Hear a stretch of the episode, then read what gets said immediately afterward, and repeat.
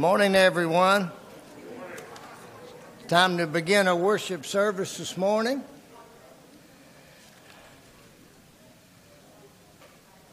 We've got a few uh, things to go over this morning.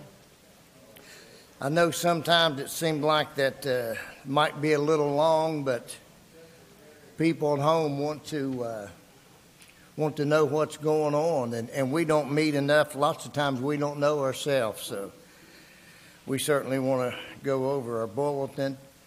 First of all, I want to mention the, the uh, dinner, the Sweetheart Dinner take home dinner that we're having this morning. It's in the kitchen next door. Go, go in after services, pick up stuff to go, like we did a few weeks ago.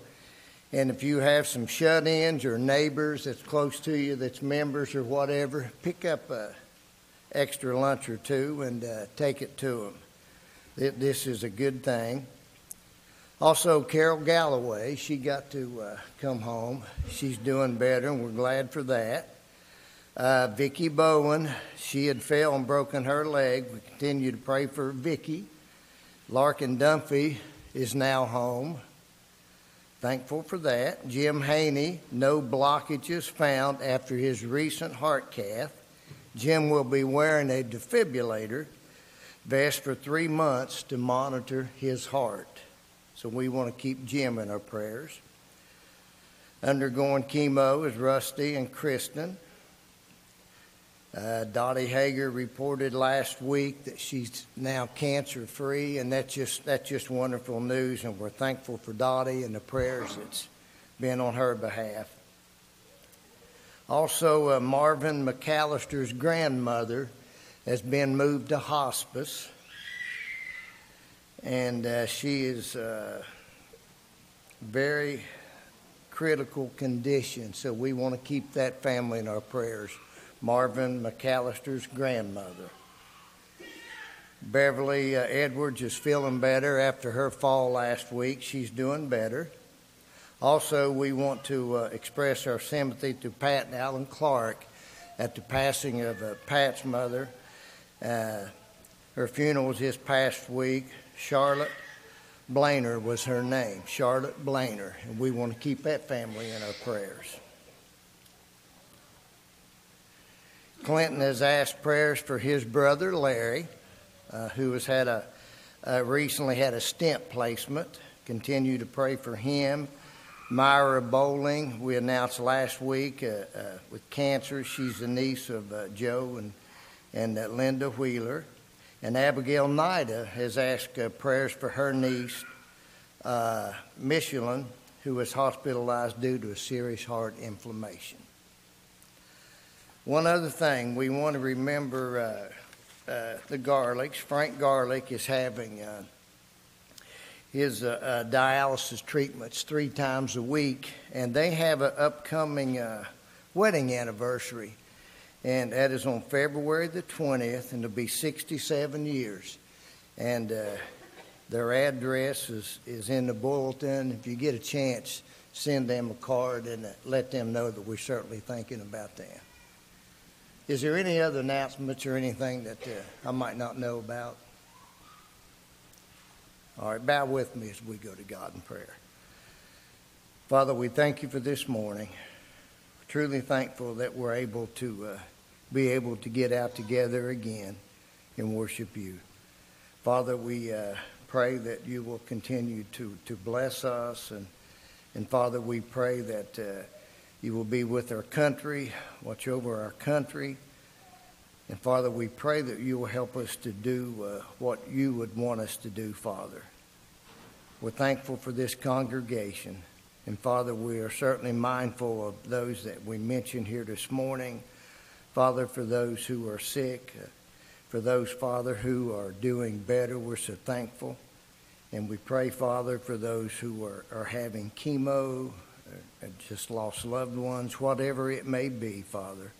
We, we pray for them as brothers and sisters in Christ. When, when our family hurts, uh, we hurt, Father. We're thankful that, uh, that you have blessed us. We, we pray that you will be with Chris this morning as he brings us another lesson. Father, help us to. Uh, to always do your will and help us not just to be doers of your word, but help us to be or help us to be doers, Father, and not just hearers. But we thank you for all that we have. We thank you for your Son. As we worship you this morning, help us to remember the sacrifice that Jesus made for us. In his name that we pray. Amen.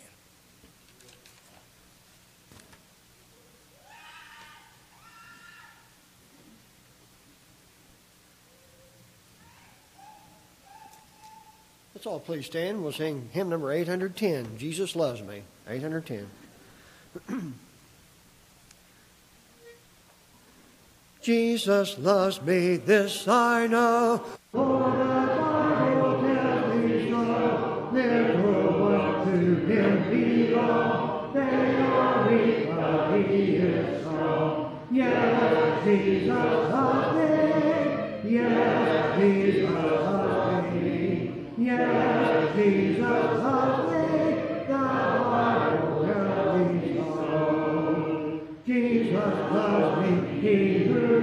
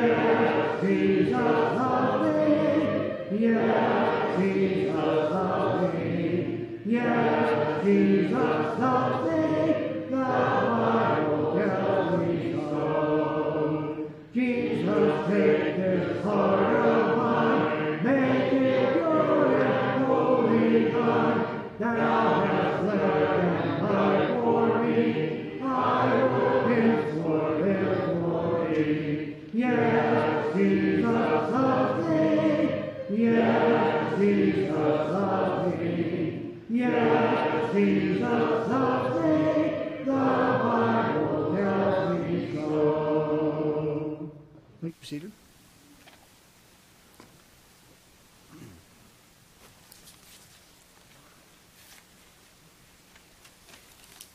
Next hymn this morning, number 180, God is Love. 180, God is Love. After this hymn, Brother Joe Galloway will have our scripture reading and prayer.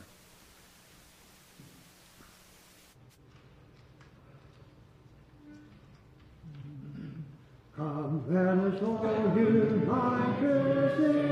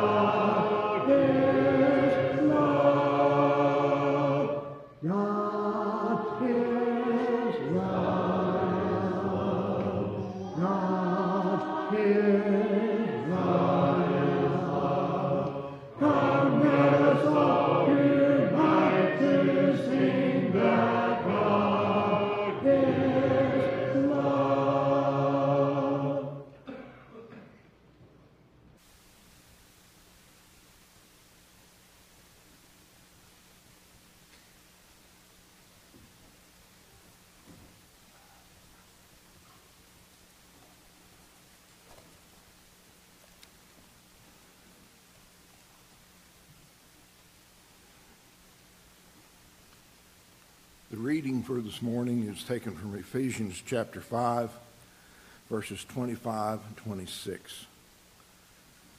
Here Jesus is comparing the church to man and wife. Verse 25 Husbands, love your wives just as Christ also loved the church and gave himself up for her so that he might sanctify her, having cleansed her by the washing of water with the word. Bow with me, please, as we go to God in prayer. Dear kind and gracious Heavenly Father, we thank you so much for the opportunity to gather and to worship you this morning. Father, for the opportunity to be a child of yours and to be in that relationship is just amazing to us that you have provided a way for us to do that. Thank you, Father, for the preachers, elders, teachers, the workers in the congregation here. Thank you for their efforts. Thank you and bless those efforts with much fruit. Father, we ask a blessing upon many that are sick, many that need your care and your healing or even just strength from you. Father, we pray for Vicki Bowen, for Larkin Dunphy. We pray, Father, for Jim Haney. Pray for Kristen Ward. Thank you, Father, that Carol got to come home. Please bless her. Bless Clinton as he cares for her. And bless his brother who has just had heart surgery. Father, we ask prayer for Rusty Leap and for Myra Bowling. Abigail Knight, niece. Father, we pray for Jaden Allen, those that are fighting cancer, Dottie Hager, Kristen Ward, Rusty Leap, Randy Ash, Sherry Ward, Jimmy Wilgus, Amy Talbert, Hank Picklesheimer, Tim Cyrus, Rob Nida, Lakin Hayes, Terry Leap, Patty Justinian. Father, we also pray for our shut-ins, for the Garlicks, Frank and Jenny, for Eloise, Marvin and Judy, for Babe Jones, for John Delane, Judy Gerald, Yvonne Cornell, Charles Sloan, Sandy Bryson, Wilma Warner, and Larry Faulkner. Father, there are, Father, there are many who are on our hearts, and some I know I have not mentioned, and I'm praying that you will be with them and strengthen them. Father, thank you again for the opportunity to call you Father, to come and to realize how great a sacrifice your Son is. In his blessed name we pray. Amen.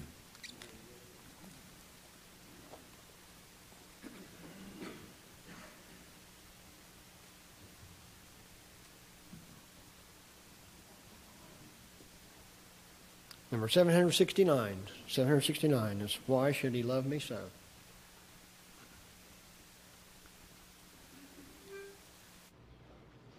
Was it my Savior to die in my stead? Why should he love me so? Meekly to Calvary's cross he was led. Why should he love me so?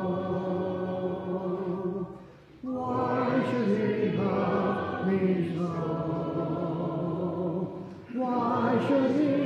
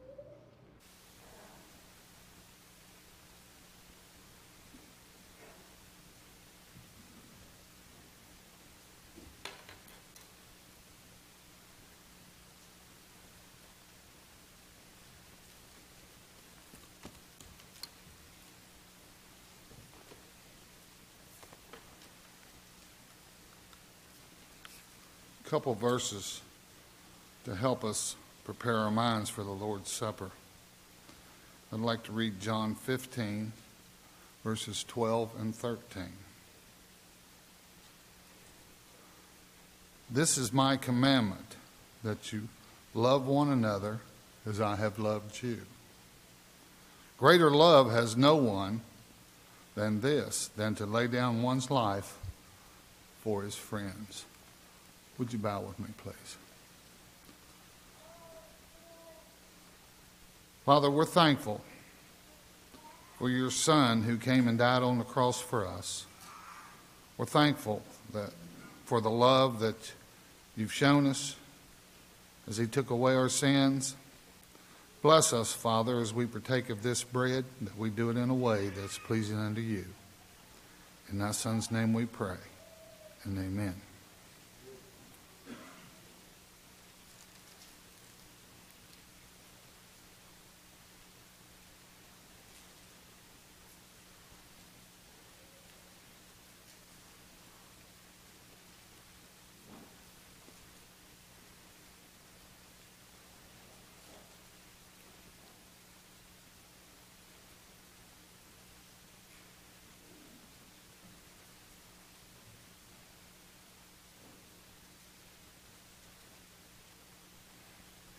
Now let us pray for the fruit the vine.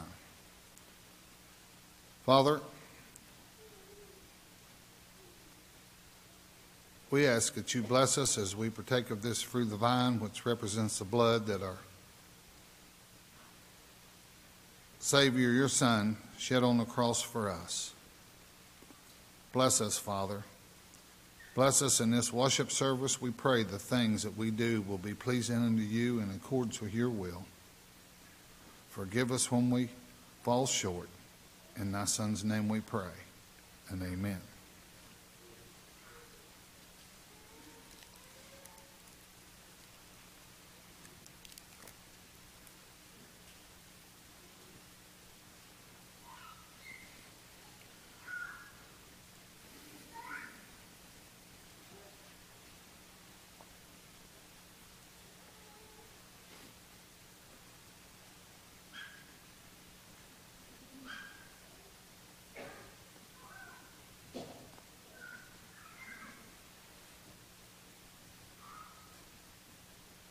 We now have an opportunity to give back a portion that we've been able to make for the country in which we live. We should con- continue to pray for that we have the opportunities that very few people in this world have, the way we live and the, the means that we have and the things that we have that even though the last nine, ten months, 11 months have been difficult, we've been able to work, been able to have things. The last three or four days have been difficult with the weather that we've had. Just remember those that's been without electricity and, and hopefully that, that uh, things will be better with the weather and the pandemic that, that we're enduring at this time. We're thankful that, that, that we've got so many things, a warm building this morning to uh, come and sit with like-minded people and offer songs and hymns and prayers to our Lord. Bow with me.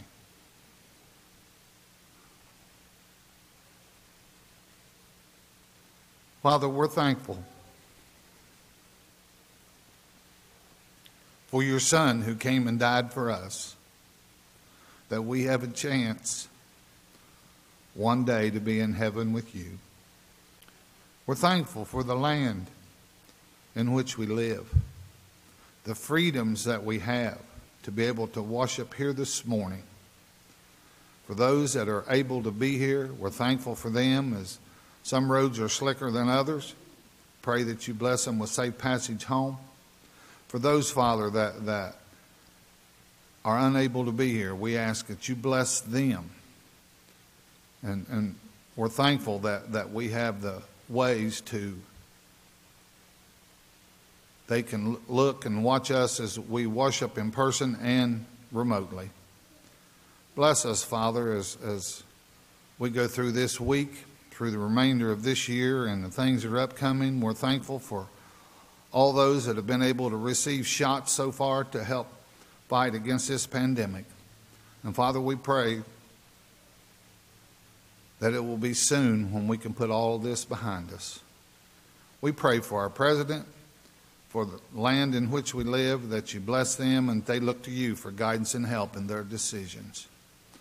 Bless us, Father. Forgive us. In thy Son's name we pray. And amen.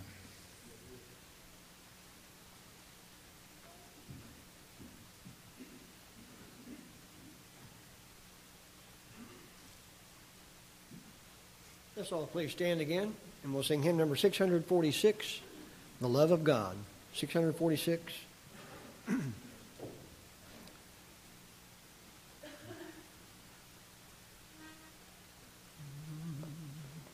the love of God is greater far than or pen can ever tell. It goes beyond the highest star and reaches to the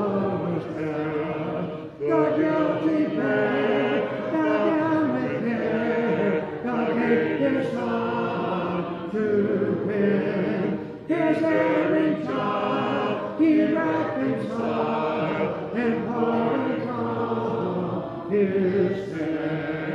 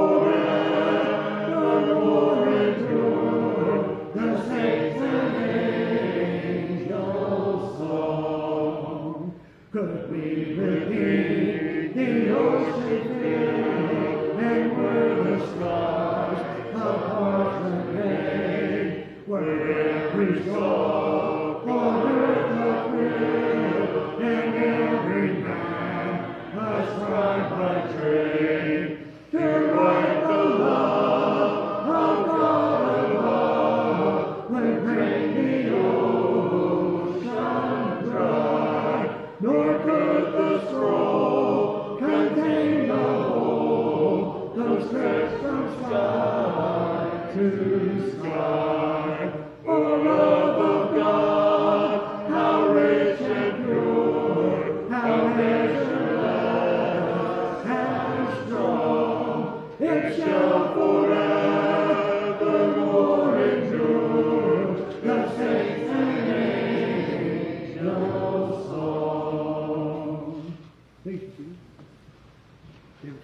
this morning.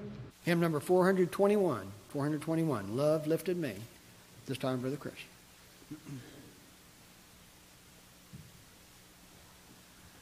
Good morning. Good morning. It's good to see each one of you here with us this morning. Go ahead and be turning to Mark chapter 5. That's where we're going to spend our time this morning.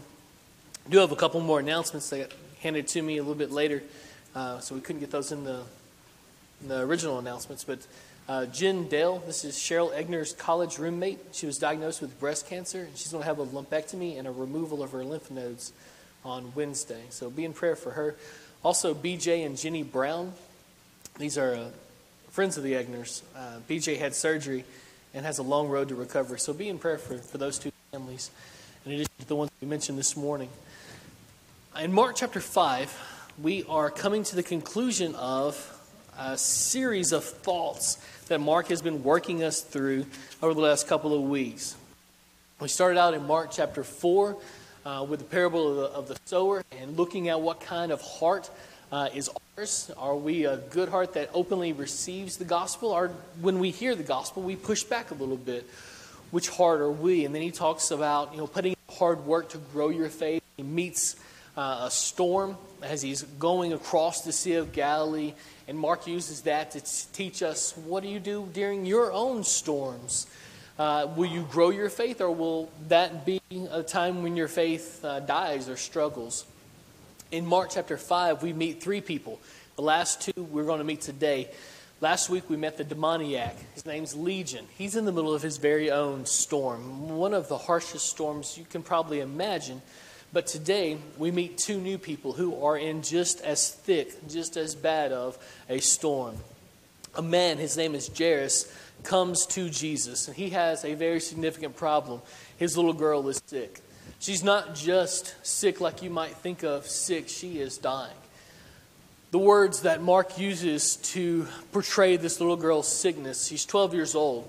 Uh, so when you think of little girls, we know exactly this little girl's age. So picture your 12 year old. She's been sick for a while, and she's been getting progressively worse. And from the way the words that Mark uses to portray this little girl's illness, you get the impression that her dad and her mom have been watching this little girl's chest rise and fall, praying every breath. Just one more time. Just keep going. Fight. You can kind of feel this man's desperation.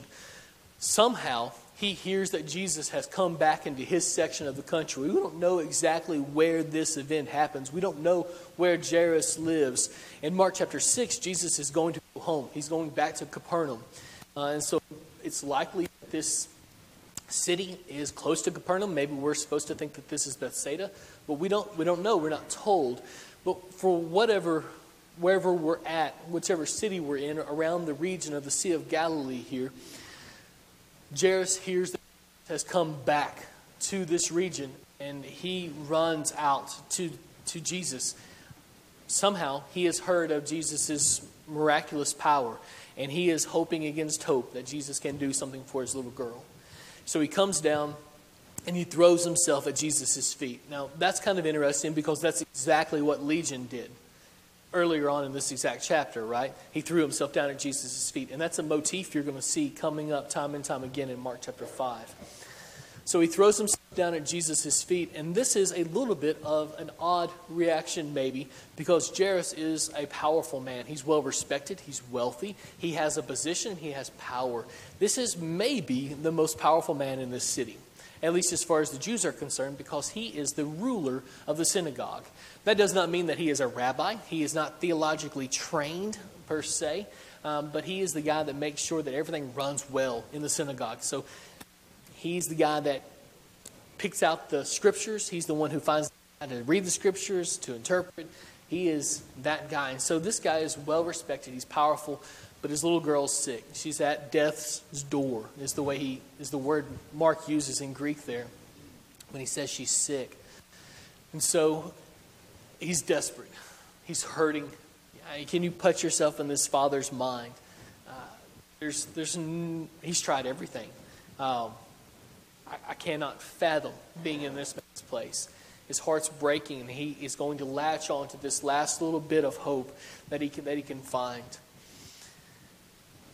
True faith is what we're talking about in Mark 4 and 5, right? True faith is always acting, it's always doing something. During this season, we've restricted, our, our, our, movements have been restricted, haven't they? We can't do the things that we've normally used to doing. So maybe we've had to get a little creative with how we serve. But true faith always serves, it always acts. That's what it does. It reaches out and it helps people. In James chapter 2, James puts up this conundrum for us. He says, well, You say you've got faith, but you don't do anything, you don't really have faith paraphrasing there. You can go back and read James 2 for yourself. But if you say you've got faith, but it doesn't actually do anything, you don't actually have faith. You've got a hope, maybe a dream, a wish. It's not really faith. Because true faith always acts. This father's got some faith. We don't know that he's ever talked to Jesus. We don't know that he's ever even been in the same city as Jesus. But apparently, he's heard of this man's miraculous power. And so, when push comes to shove, Jairus has some faith. We're going to find out in a little bit that it's not quite at the level that it ought to be or that it can be. But he's got a little bit of faith. And his faith is acting, it's active. Now, just as Jairus is explaining the situation to Jesus, he's got a little girl, she's sick. Jesus says, Well, I'll come and heal her. And he makes to leave with her. Something else happens. We meet our second person in this story. Now, as you're reading through Mark chapter 5 later on today, we don't have time to read through this, uh, this chapter ourselves right now, but I would encourage you to go back through tonight, this afternoon, and read through this chapter and watch how Mark has put these two stories together for us. He means for them to be one uh, he sandwiches in them. He introduces Jairus, and then he introduces this woman, and then he introduces the, the healing of Jairus' daughter. So these are this is one unit. We're meant to read these together. Mark is trying to prove us a point here for us. So as Jesus agrees to heal Jairus' daughter, he makes to leave. There's a massive crowd around Jesus, as there is when he's in Jew, Jewish territory. Uh, earlier, when Jesus had left Jewish territory and gone back into Gentile territory, there's not a crowd. In fact, the only time that there, there comes a crowd to him, they're pushing him away. They're, they're scared of him after he's healed Legion. The, the power that, that he obviously has terrifies them more than they were scared of Legion. And so they, they plead with him, they beg with him to leave. But when he goes back into Jewish territory, the crowds have surrounded him, and now he, he's, he's got people all around him. I mean, they're thronging around him. And so he's making the leave to go to Jairus' house to heal this little girl. And all of a sudden, he feels power leave him. Now, the implications of that little thought might blow your mind a little bit, right? When Jesus healed someone, he felt power leave him. It, it wore him out a little bit. He could tell the difference when he healed someone. So, a whole day full of healing and teaching, when he had been up the whole night preaching and, and uh, uh, praying, was Jesus tired? Yeah, he was. You, you can feel the, the, the weight ministry had on even him. It, it bore him down. And so he feels power leave him, and he turns around and he has this really ironic question that the disciples take uh, exception to. He says, Who touched me? And the disciples kind of look around and say, Everyone is touching you. there are a bazillion people around us. How you, why are you saying somebody who touched me? Everybody's touching everybody. We can't, we can't move, you know? You ever been in a crowd like that where you can just kind of walk like this? Not lately, right? that's, that's kind of what Jesus is doing. He's in a crowd that's that they're thick around him. But he feels power leaving. And he says, Who touched me? And the disciples say, Well, what do you mean, who touched you? Jesus says, Who touched me? And it's not just one phrase. The word Mark uses here is Jesus kept on looking. And so he's looking through the crowd, he's meeting eyes, and he's looking for the one who touched him. Now, did he not know who touched him? Well, it's Jesus. Of course he knew who touched him. So why is he doing this? We'll come, come back in just a second toward the end of our lesson and figure that out. But he's looking around, and all of a sudden, a woman steps forward. This woman has been in a condition uh, for the last 12 years. Remember the little girl, Jairus' little girl that's sick and dying? She's 12 years old. And so this lady has had a problem for this little girl's entire lifetime. That's what Mark wants us to see. She's been struggling in this condition for an entire lifetime. Not her lifetime, but an entire lifetime worth of pain. This is a gynecological problem. She's having a flow of blood, is what, uh, King James would say about this, which meant that she was unclean. She could not come into the city. She was forced out into the wilderness. We've talked before about the, the way that the first century people treated lepers. Um, the Mosaical law forced them out into the wilderness so that they didn't infect other people. She would have been treated the exact same way. She could not come to the temple, she could not come to the synagogue to worship. You think she knew Jairus? I think she probably did. I think he's the one who kept her out of the synagogue. And rightly so. He's following the Mosaical law, right? what I want you to see is this woman's incredible loneliness, her incredible pain. She's been dealing with this for 12 years. Can you imagine what this woman has gone through? In fact, she has spent every dime she has on a cure. It hasn't made her better, it's only made her worse. The doctor's treatments that were designed to help her have only actually caused her more pain. Is this woman desperate? She's just as desperate as Jairus is. And so you find two desperate people coming to Jesus for help. That's what faith does, right? True faith acts, it does something.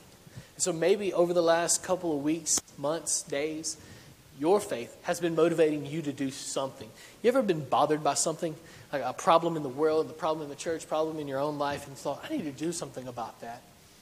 That's your faith motivating you to do something. Don't ignore that. Work on it. Push through it. Figure it out. Do do something because that's what true faith does. It, it, it acts.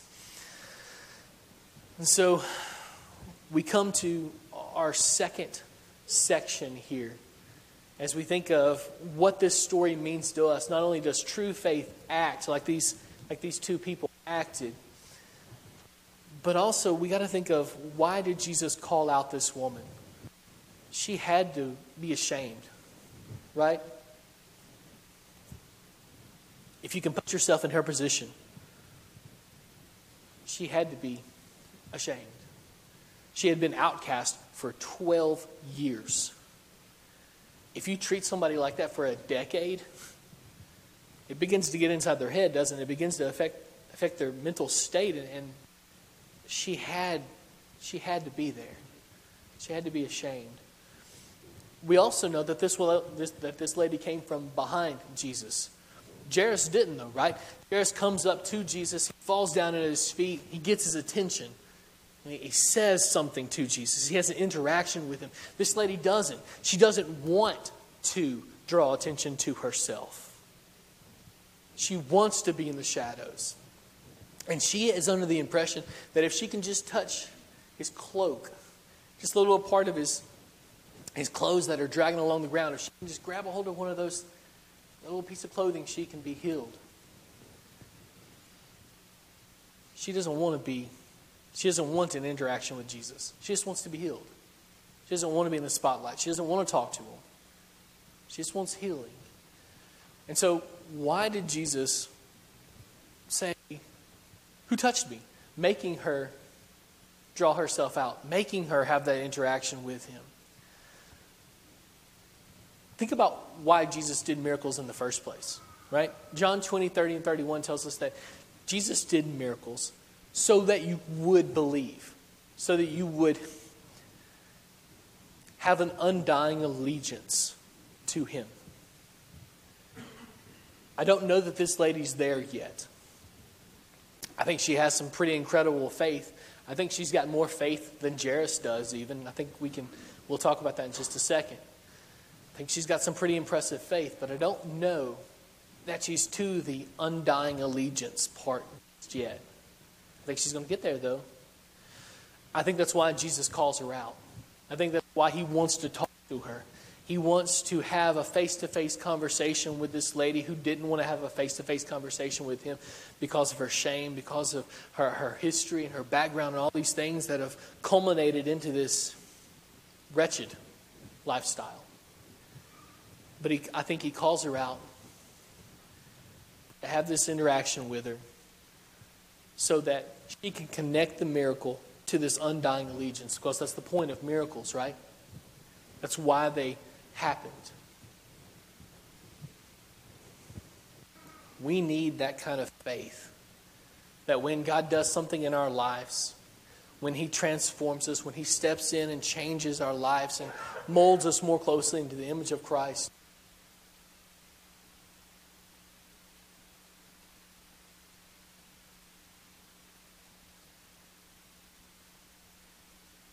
thing I want to point out to you how else can we apply this passage to us? With God, all things are possible. With God, all things are possible. The man, Jairus, the synagogue ruler, has this sick little girl. And as Jesus is having this interaction with the woman, somebody comes up from Jairus' house.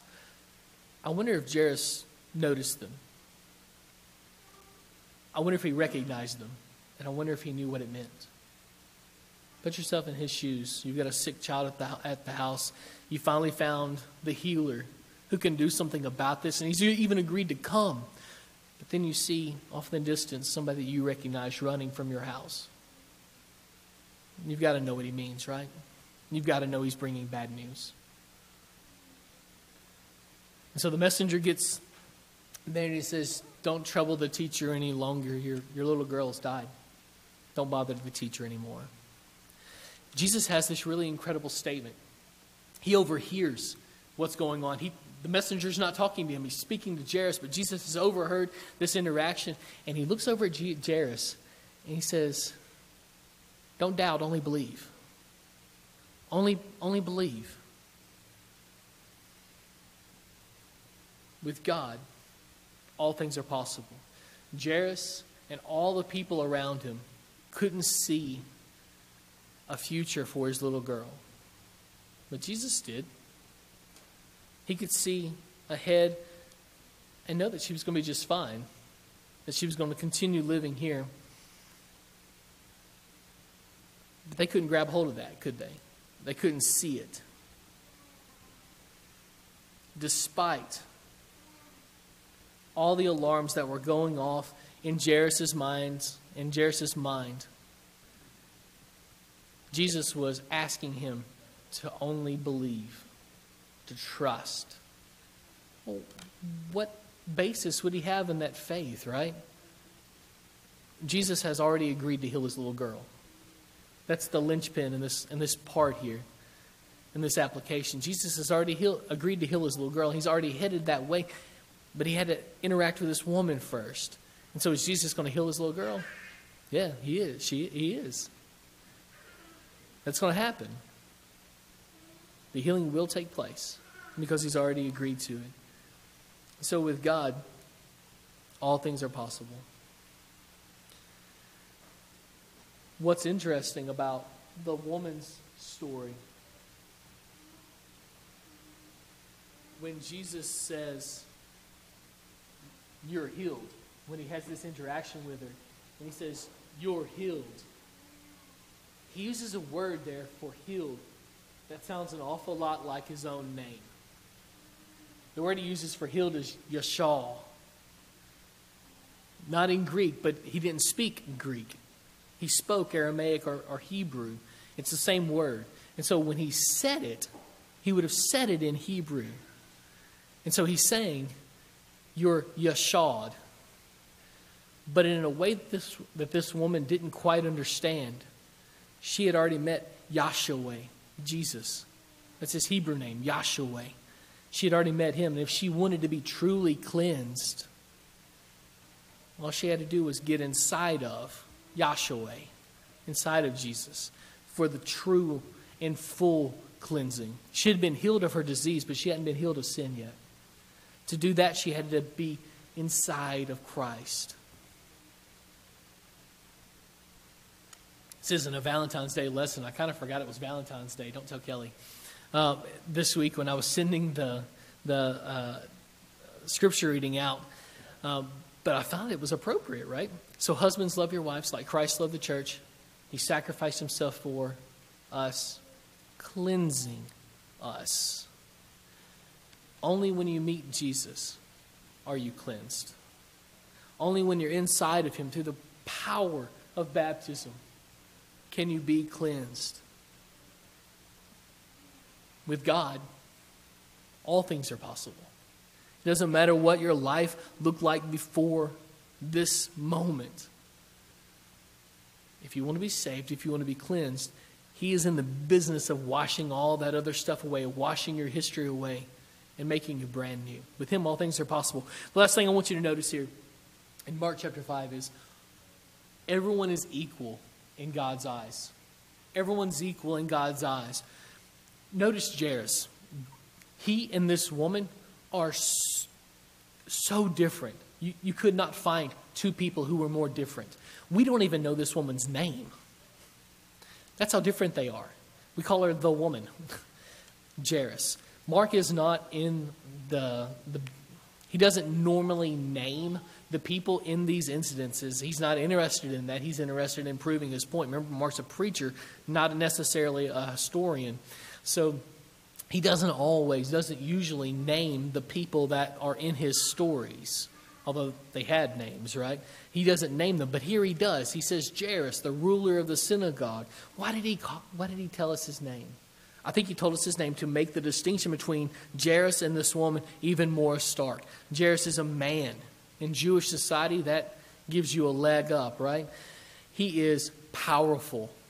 Remember, this guy is probably the most powerful guy in the entire city. He has a position, he has a job, he's wealthy, he's well respected, he's on the in, he's in the, the in crowd. This is the guy. And then on the other side, you have this woman who is an outcast, who is as out as you can possibly be from the in crowd. She doesn't even have a name. She's not well respected. In fact, people don't even want to be close to her. They can't even touch this lady because it will make them unclean. But when they both came to Jesus, what did he do? He healed them both. Isn't that amazing? no matter what you've done, no matter who you are, no matter what you've been, if you come to Jesus for cleansing, that's what he does. He cleanses. He cleanses you. Look in Mark chapter 5, verse 36. We're gonna, I want to end with this thought. Mark chapter 5, verse 36. This is Jesus' words to, to Jairus when the, the um, servant comes to him from his house and tells him his little girl's dead. This is what Jesus says, verse 36. But overhearing what they said, Jesus said to the ruler of the synagogue, Do not fear, only believe. Don't fear like who? You got a pretty good example of what it looks like not to be afraid, not to allow your fear to stop your faith, right? In this woman, was she afraid to come to Jesus for the healing? Absolutely. She didn't even talk to him.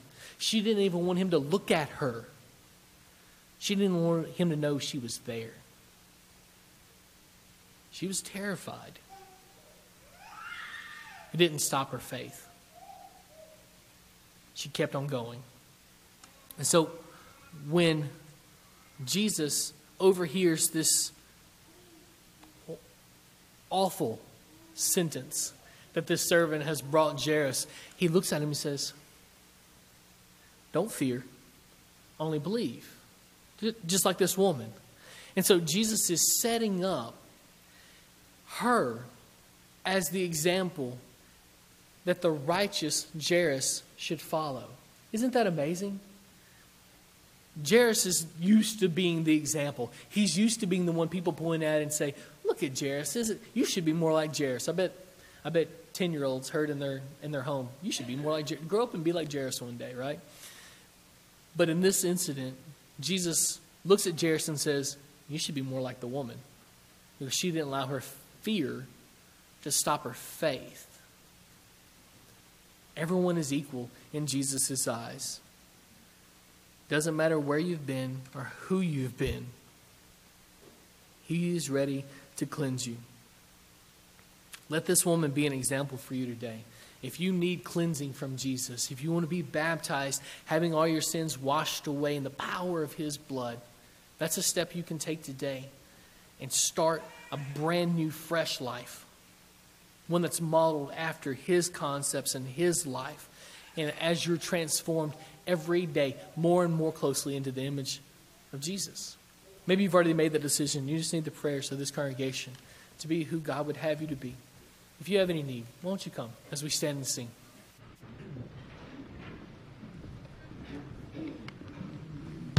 I was sinking deep in sin, far from the peaceful shore, very deeply stained within, sinking to rise no more. But the master of the sea heard my despairing cry. From the waters lifted me, now safe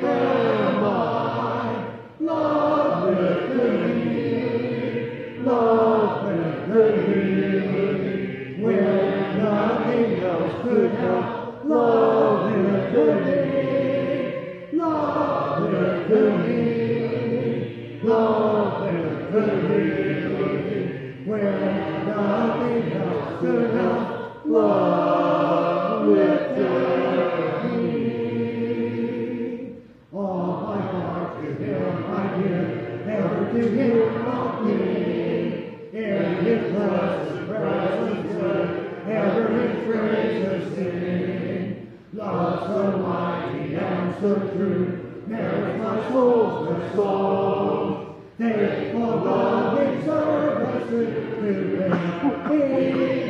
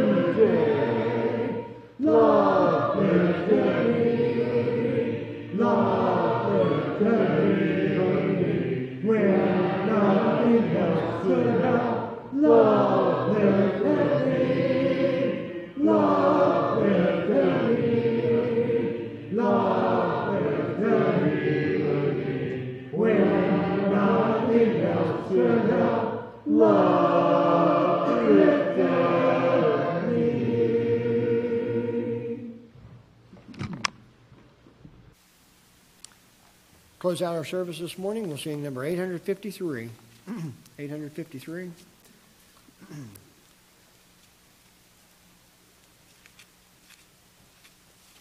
God is so good. 853. After this hymn, Brother Jackson Stevens we'll have a prayer.